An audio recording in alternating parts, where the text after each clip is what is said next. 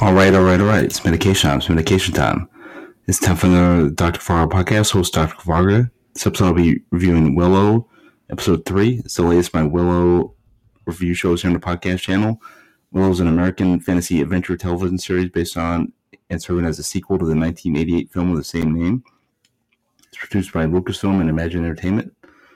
Uh, this latest episode, and it stars Warwick Davis as reprising his role role as uh, Willow from the original movie. This latest episode is entitled Chapter 3 The Battle of the Slaughtered Lamb. It takes place on December 7th, 2022. That's when it first aired on Disney Plus. And let me uh, go into what happened in this episode. Elora's companions attempt to rescue and fight the infected Ballantine and his men who escape using magic.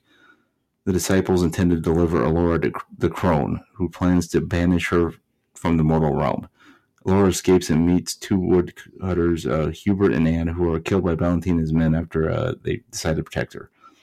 Meanwhile, Kent and Boorman split from the rest of the caravan to retrieve the Lux Arcana from a tomb infested with were rats.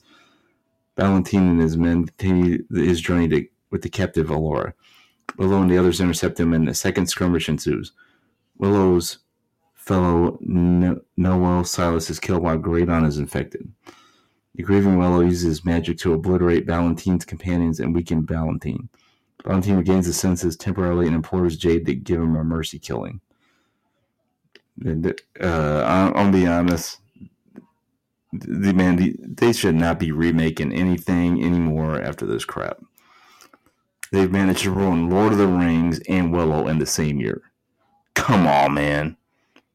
How, like seriously, is are the there's so like who, what were they thinking?